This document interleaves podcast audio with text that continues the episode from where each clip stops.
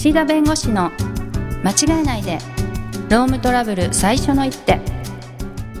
ロームトラブル対応を間違えてほしくない、そんな思いから弁護士の岸田明彦が経営者の立場に立ち、間違えやすいロームトラブルに適切な最初の一手、さらにその先の2手3手をお伝えします。皆さんこんにちは、弁護士の岸田明彦です。ナビゲーターの栃尾恵美です。今日もよろしくお願いします。岸田さんよろしくお願いします。はい、なんかね最近最初のね、はい、雑談が長すぎて最後駆け足になるっていうね良くない傾向が続いておりますのでもう今日は早速ですねあ、そうですか、ちょっと入りたいと思いますが、はい、栃尾社長にクイズです。早い、うん、早くない？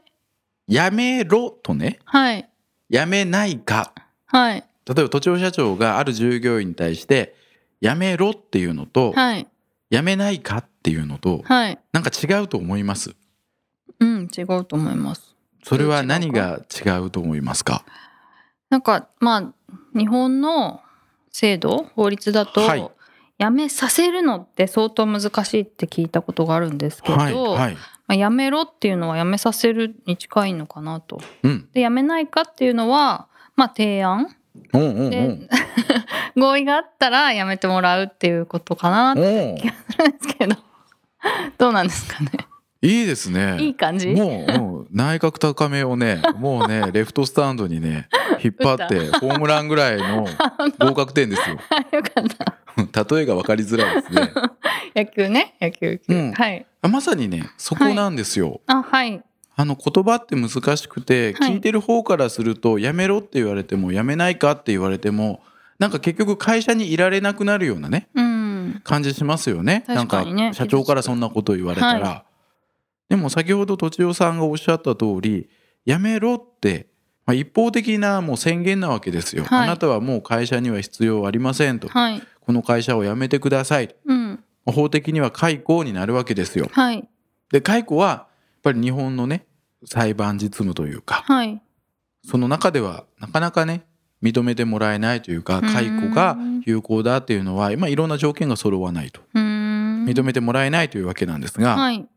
先ほどの後者のやめないかはこれ提案だとおっしゃいましたよね。はい、そう思いました。でこれ提案だったらどうなるんですか？合意の退職になるってことですか？そうですね、やめないかって言って、まあ、絶対やめないって言われたら困っちゃうけど、うん、まあ向こうがじゃあやめますってなったら、うん、問題なくやめてもらえるのかなって気がしますけど、うんうんうん、はい、まさにその通りで、はい、これ退職勧奨って言うんです。勧奨、はい、この退職勧奨というのは、うん、会社の一方的にこうだと決める話じゃなくて従業員の方のご意見も伺って、はい、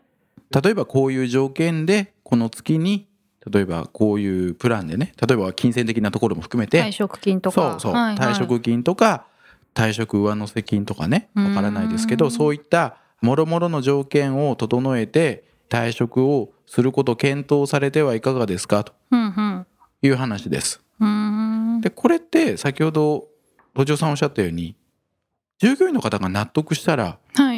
合意退職なんですよ。はいはい。でね、日本の、ね、法律でその解雇っていうのがなかなかハードルが高いということなんですけれども、はい、お互いが辞めるところでね合意をしてるんであれば揉めようがないじゃないですか。うん、確かに、はい、まあ、もちろんね揉める時もちょっとあるんですけど、はい、一方的に解雇するよりも揉めない、うん、まあ、それはそうですよね、うんうん、まあ、恋愛に例えたら、うん、そうですか？例えばですよじゃあ私男性の立場でね、はいはい、いやいや君とね結婚前提に5年付き合ってきましたと、はいはい、でもうちょっと結婚もいろいろ視野に入れてきたけれども、うん、やっぱり君との結婚は想像できないと、お、うん、はい、なのでさよならと、はい、嫌です、絶対に私別れたくない、別れないでください、嫌です、もう俺は決めたとだから君がどう言おうと、うん、もう僕の気持ちは変わらないから、はい、さよならと、はい、でこれが解雇ですつらはい、はい、でもう一つが退職勧奨バージョンね、バージョン、はい、いや君とねその5年間結婚前提に交際をしてきたと、うん、でお互い喧嘩もするし、うん、ね、一緒に住んでみて価値観が合わないところもいろいろあると、はい、僕はそう思ってると、でこれをあとね1年2年3年続けても結局結論変わらない可能性が高いと。だとしたらここで早くお互いがお互いの道を歩んだ方がいいんじゃないかと俺は思ってると、はい、じゃあ土地はどう土地って呼ぶんだ名字でね土地はどうだという話で相手の意見聞くわけですよ。なるほど。でそこで相手のね女性がいや実は私もそう思って悩んでたと、本当にこのままね行っていいのかどうか、はい、確かに好きな気持ちはあるけれども、はい、このまま本当に1年後2年後3年後どうなってるかわからないし、もしそこで結局別れる別の道を歩むんであれば確かに今も次の道に進んだ方がいいんじゃないかと、はい、私もちょっと思ってたと、うん、でもそれを今日岸田に言われたからそれは私も決心つきましたとただ一応この引っ越しの準備があるから荷物あるから一緒に暮らしてるんだそうあと1ヶ月はじゃあここでそれ間に次の住む場所を探すとはいはい、はい、なので1ヶ月後に別れましょうとか1ヶ月は荷物を置かしといてくれとかね、うんうんうん、これが退職勧奨結果で全然頭に入ってこないんですねでもイメージそうなんです。そうするとね、うん嫌だと言ってるのにさようならと一方的に別れを切り出すのと話し合いをして、はい、じゃあいつこういう形で別れましょうってお互い納得するのとでその後揉めるか揉めないかって言ったら当然話し合った結果出した結論の方が揉めないわけですよ。そうですよね、はいうん、なので、うんうん、もしねこの雇用の場面でこの従業員の方とのまあ、向き合い方いろいろ努力してみたけれどもやっぱりうちの会社に合わないとか、うん、言うこと聞いてくれないとかっていう場合にはまずはこの話し合いですよ、はい、話し合いをするタイミングとかその話し合いの時のそのプラン、はい、どういう形で出すかこれが、まあ、実務上すごく難しいんです。でここは専門的な、まあ、経験とか知識がいるんですけれども、はい、考え方としては話し合いで円満に解決するということを目指してほしいです。なんかその話し合いをすればいいっていうことも知らずに、うん、やめてほしいけどどうしようってずっと悩んでる方多そうですよね、うんうんうんうん、なので、はいまあ、やたらめったらやめないかって言うのは良くないですけど、うんうんうん、何か機会があった時に、はい、きちんと相手がどんな気持ちになるのかなとか今言ったら断られるけどこのタイミングだったらもしかしたら話聞いてくれるかもしれないとかそういう見極めが大事なんです。そういうところを相談してほしいんです。なんか今日急に営業してきちゃったけどで聞いてくださってるリスナーの方で社労士の先生とかはもうその辺は当然ご存知なんで、はいうんうん、当たり前の話なんですけど、はい、経営者の方でもしねそのあたりを誤解されてるでこれなぜ誤解するかというと、はい、会社都合ってあるじゃないですか失業保険とかある、はい、そのハローワークに出す書類でね、はいそれで会社都合っていうとなんかこう会社に理由があって会社の判断で退職になってるからこれ解雇だっていうふうに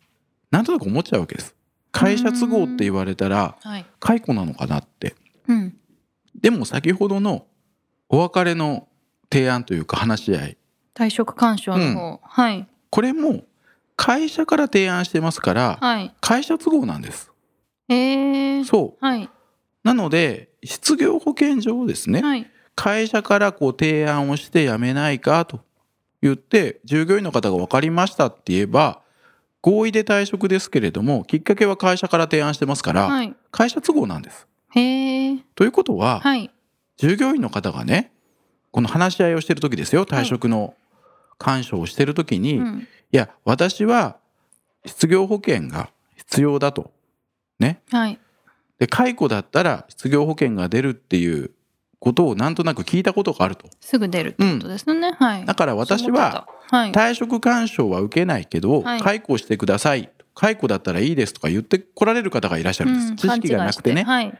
でも今やっているこの退職勧奨にあなたが応じてくれればこれは会社都合の退職になるので、うん、失業保険上はまあ普通のね解雇の場合と変わらないんだよと、うんだからもう一度その失業保険のことは置いておいてね、はい、どういう条件でいつ退職するかっていうのを考えてみたらどうかと、まあ、こういう話をねしたらいいんです。へ、うん、そこで解雇にしますよって言っちゃうと問題だってことですか、うん、そもそも解雇するつもりがないのに解雇するのもおかしいし、はいはい、解雇って一方的なお別れ宣言って言ったじゃないですか、うんうんはい、ということは解雇しますとか解雇の扱いにしますと言った瞬間に一方的なお別れ宣言を結果としてしていることになるんです、うん、従業員の人にしてみればされたっていうことになるんです、はいはい、ということはじゃあ解雇してくださいってこれ何かというとね、うん、従業員の方の、はい、単なる願望なんです、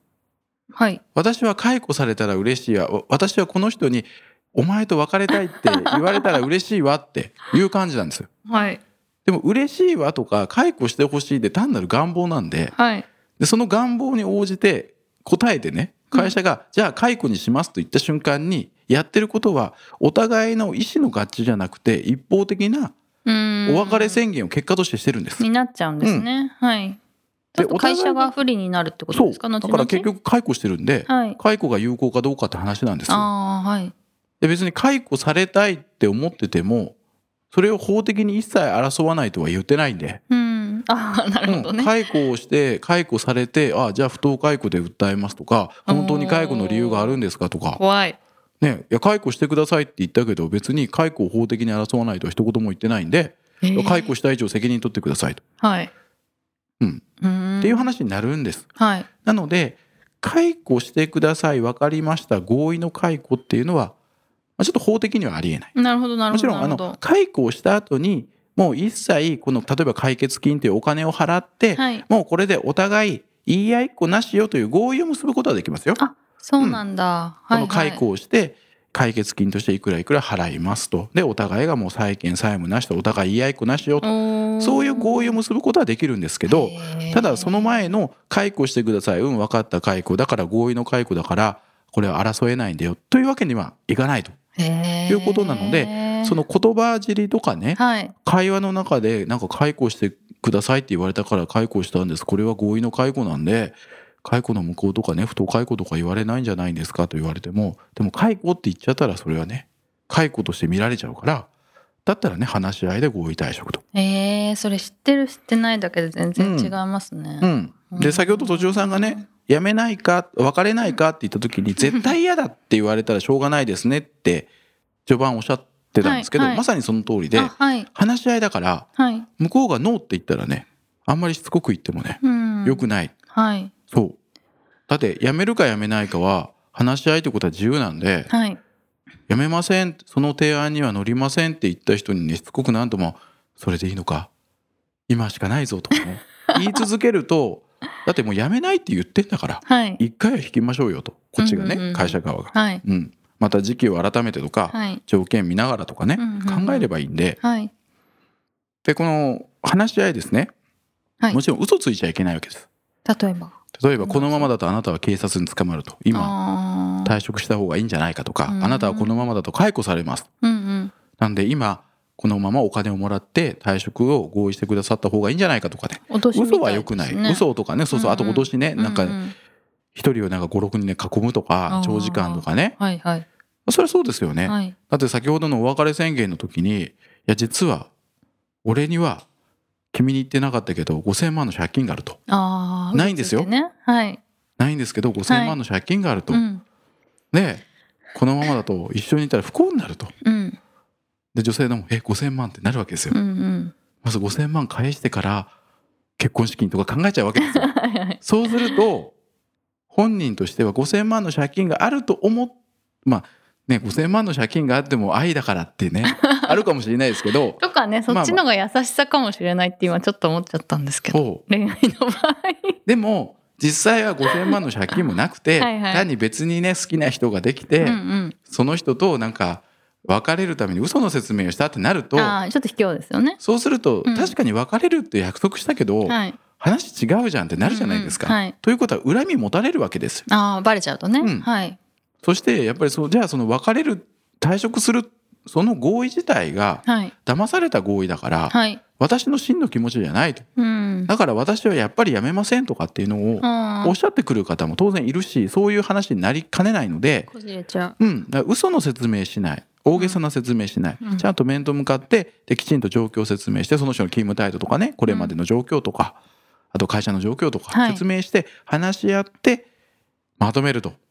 いうことで、うんうん、何気ない言葉とかね、まあ、知識のその有無によってこの解雇の問題に巻き込まれるか巻き込まれないか変わってきますので。なるほど。ちょっとですね真面目にね15分、うん、無駄話なくやったんだけど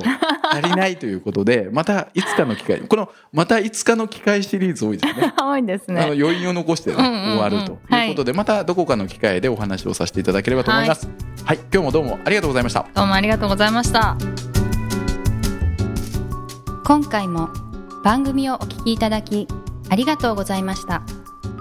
ロームトラブルでお困りの方はロームネットで検索していただき、